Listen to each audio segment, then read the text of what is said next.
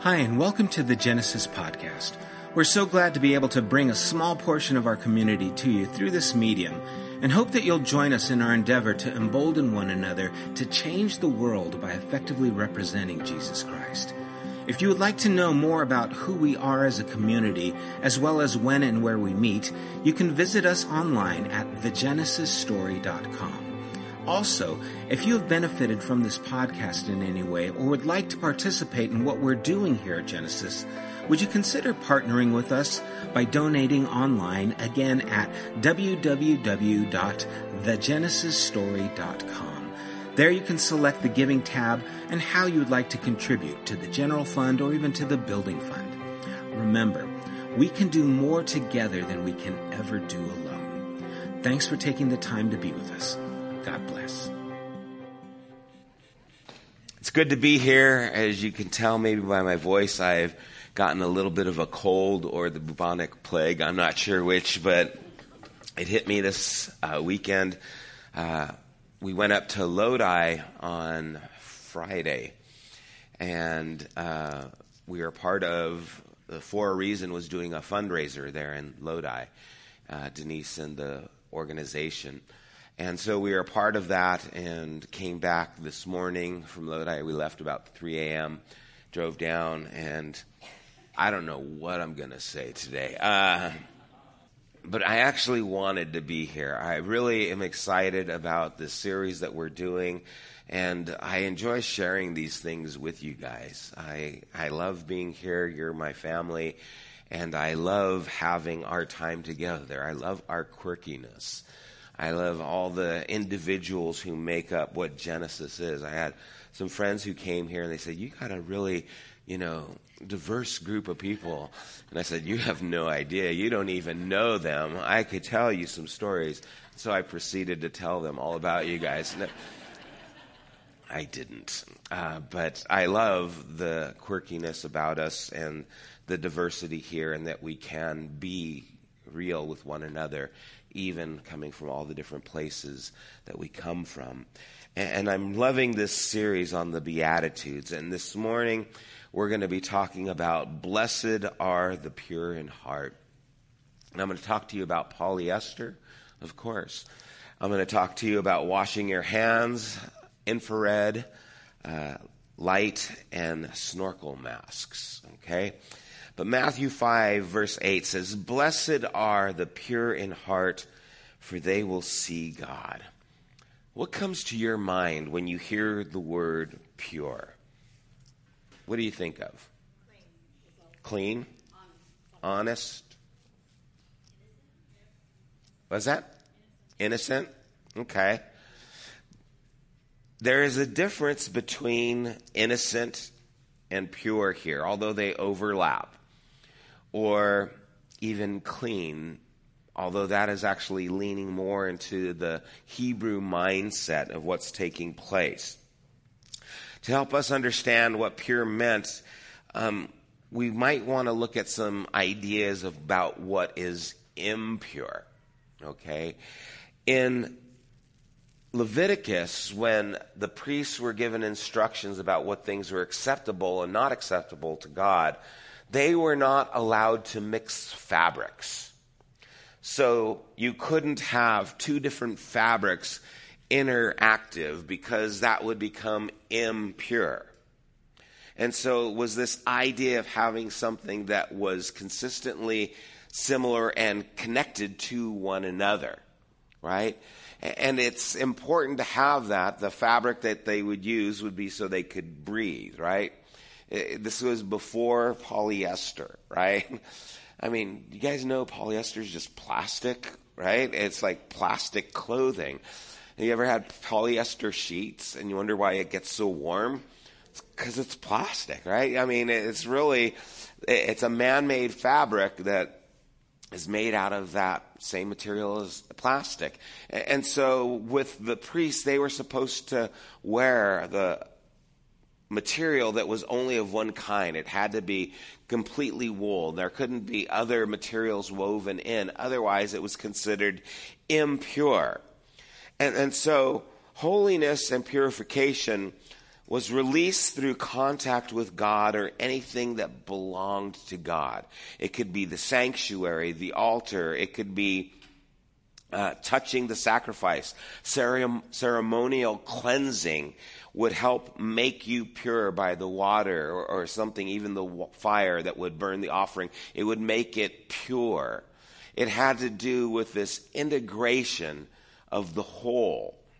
And, and we see an idea of what takes place in Mark chapter 7. I couldn't go through all the PowerPoint like I usually do because I didn't get home in time. Um, but we got some of the verses up here. Mark chapter 7, verses 2 and 4. The Pharisees saw some of his, Jesus' disciples, eating food with hands that were defiled. In other words, were impure. That is unwashed. The Pharisees and all the Jews did not eat unless they gave their hands a ceremonial washing, holding to the tradition of the elders. When they come from the marketplace, they do not eat unless they wash, and they observe many other traditions, such as the washing of cups, pitchers, and kettles. Now, I'm usually with the Pharisees on this one, right? I'm usually all for washing your hands, but this isn't about germs. This is about ceremony. This is about more than just the cleaning of your hands. This is about doing something that in their mind made them pure. Because they followed this law, this purification law that made them feel better or closer to God.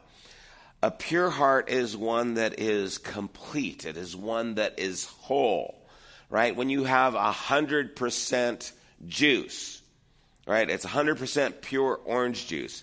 It's a little redundant, right? If it's 100%, it's got to be pure.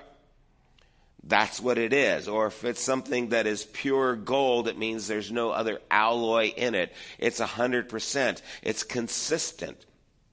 Jesus observed this watered down righteousness. He saw the Pharisees so concerned with the ceremony but like righteousness, purity is relational. It's not just about you being clean. It's not just about you following the ceremony. It's about a relationship between you and God. It's about being completely in relationship with God. It's about having one heart devoted ultimately loyal. And so then Jesus would say in Matthew 6 24, no one can serve two masters. Either you will hate the one and love the other, or you will be devoted to the one and despise the other. You cannot serve both God and money. He didn't say you can't have two masters, but you can't serve two masters right? You're going to have a devotion. And, and, so here, purity is an integration of heart, mind, spirit, and soul. It, it's all loyal. It's all purely given to this interaction and relationship with God. Remember the Shema of Israel. Hear, O Israel, the Lord our God, the Lord is one.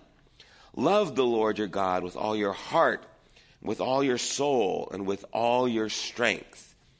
Again, this unity of who God is is meant to be with the unity or the totality of who we are. With heart, soul, mind, and strength, we love the one God. There is supposed to be a singularity taking place with who we are and with who God is.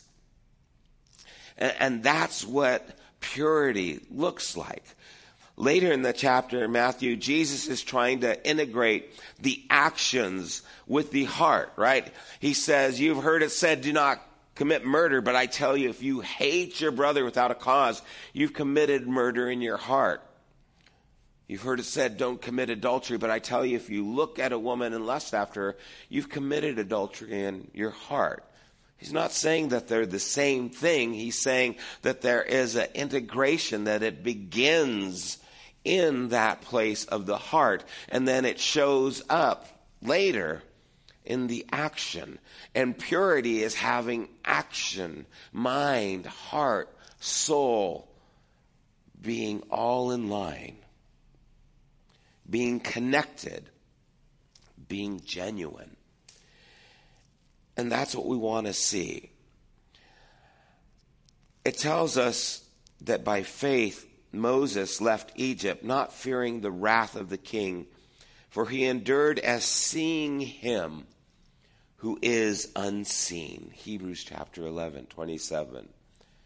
Right? Having a desire to know God, to see him who is unseen. How do you see what is unseen?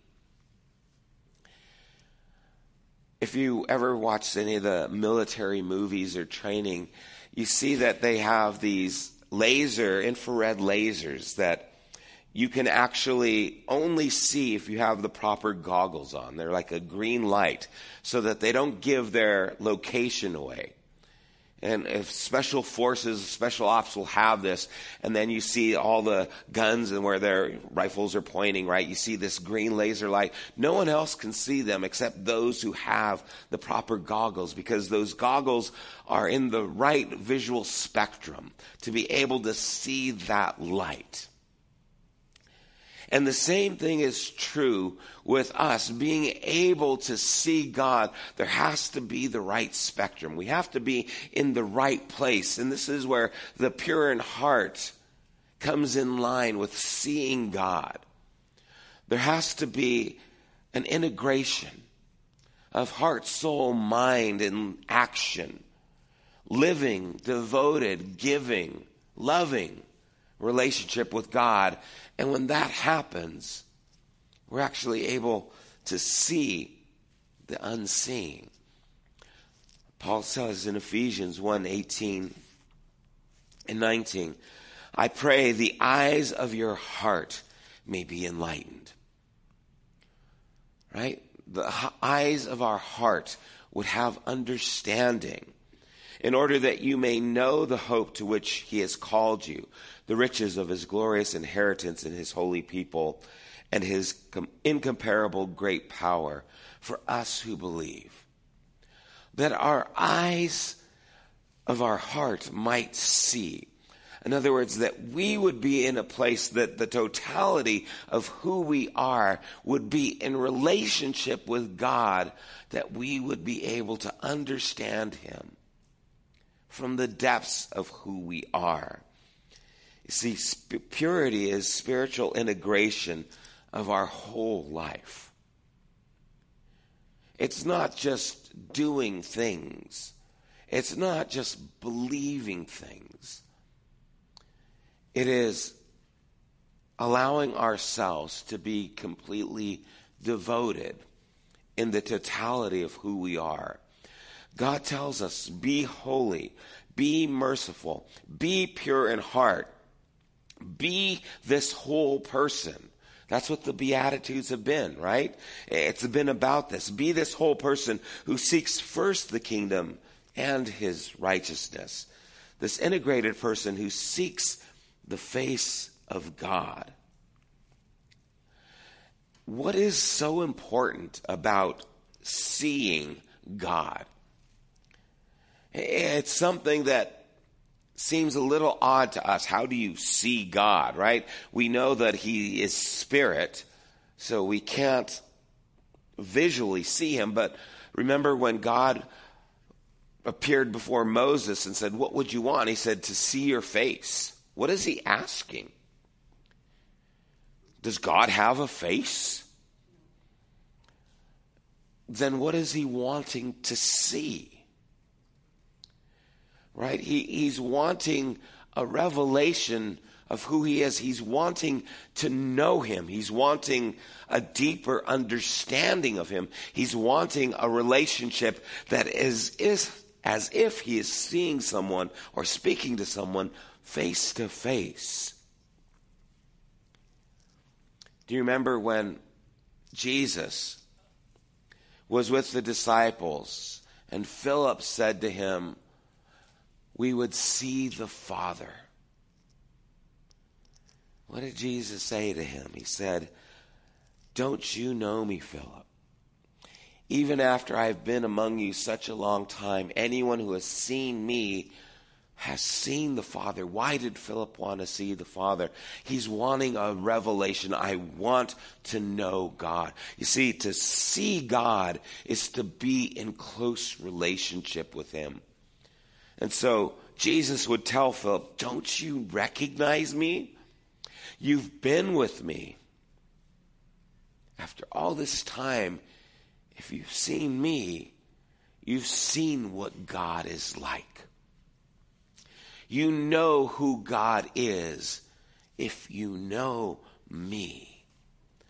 And so the idea of pure in heart seeing God is those who are in this integrated wholeness body, soul, mind, strength, and action and have this desire to know God will actually be able to have a knowledge of God that even as Moses spoke to God, as a person speaks face to face.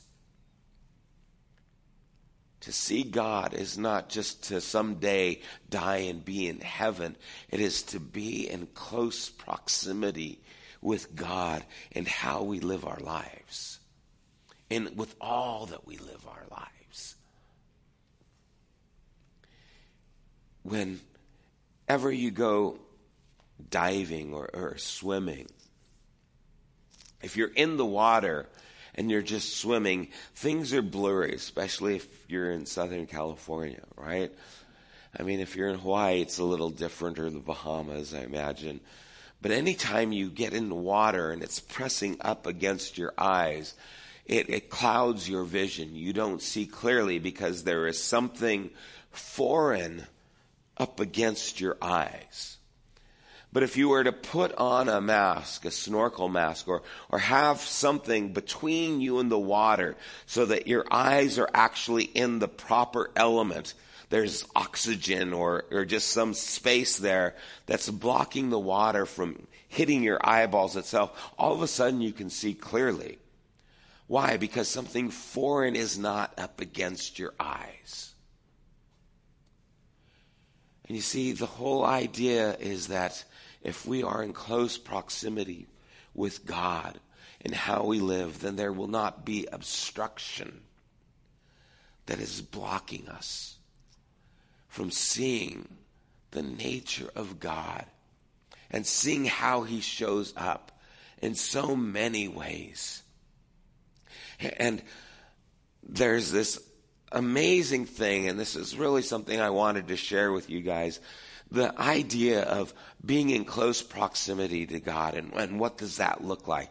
I mean, Philip wanted to see God and Jesus said, if you see me, you've seen the Father.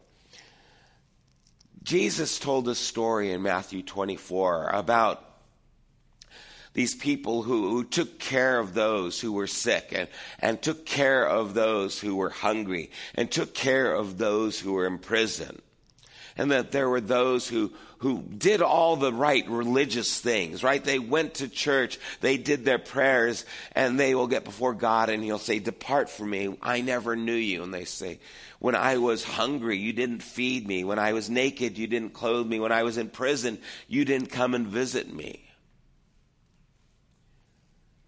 And then others he'll say, Come in, because when I was these things, Matthew 24 or 25, verse 44, they will answer, Lord, when did we see you hungry or thirsty or a stranger or needing clothes or sick or in prison and did not help you? And he will reply, Truly I tell you, whatever you did not do for one of the least of these, you did not do for me. The other says, Whatever you did to the least of these, you did to me. And let me ask you a question Where is Jesus in this story? He is not the one giving. He is the one in need. You see, we think of, oh, when I do these things, I'm being like Jesus. But in this story, Jesus is the one who is actually in need. And the the minute we start dealing with the need, we start interacting with God.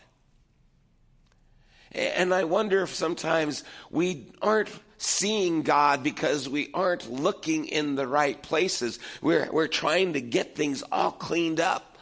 We're trying to get ourselves nice and innocent and, and we're trying to wash our hands from all the filth. But what we really need to do is get our lives in line and love the things that God loves because that's where God is.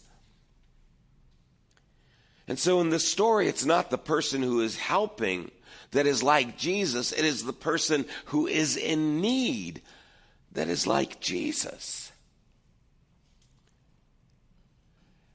And maybe God is closer than we imagine.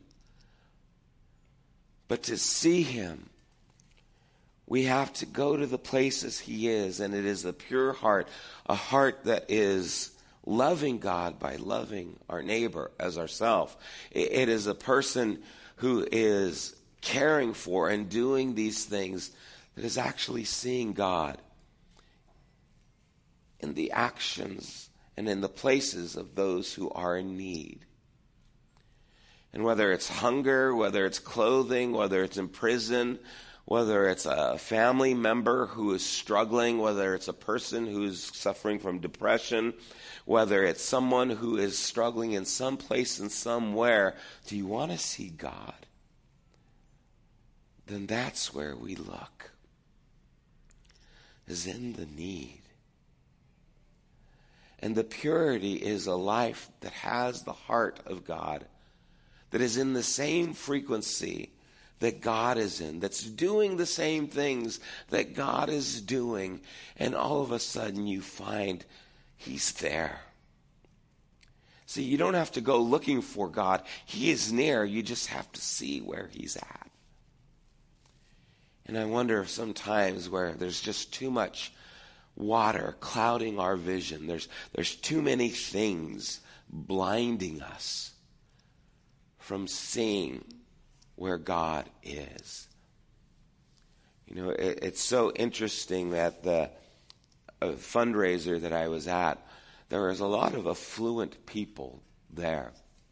And a lot of them are very generous. A lot of them are very good people.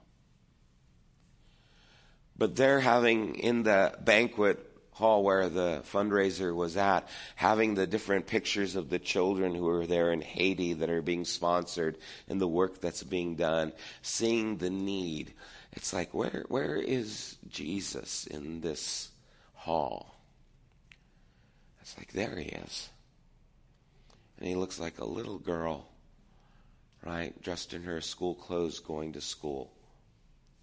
There he is, and that young man, you know, at, at the desk studying.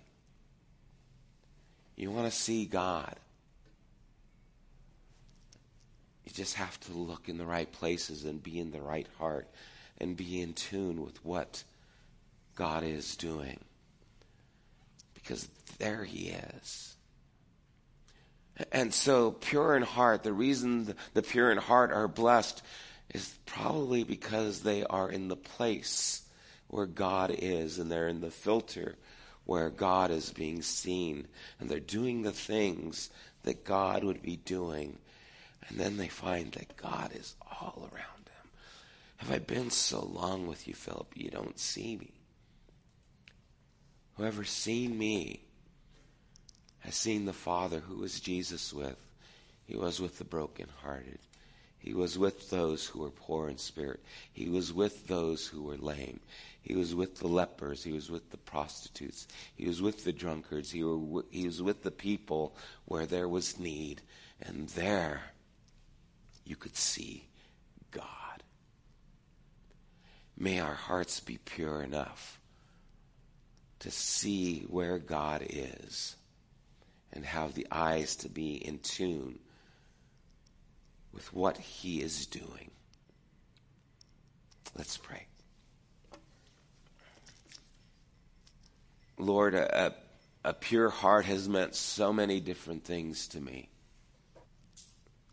But I don't know, Lord, that it's always been accurate. Purity of heart isn't necessarily something I have to do to obtain it's really a place where you are and I am at the same time.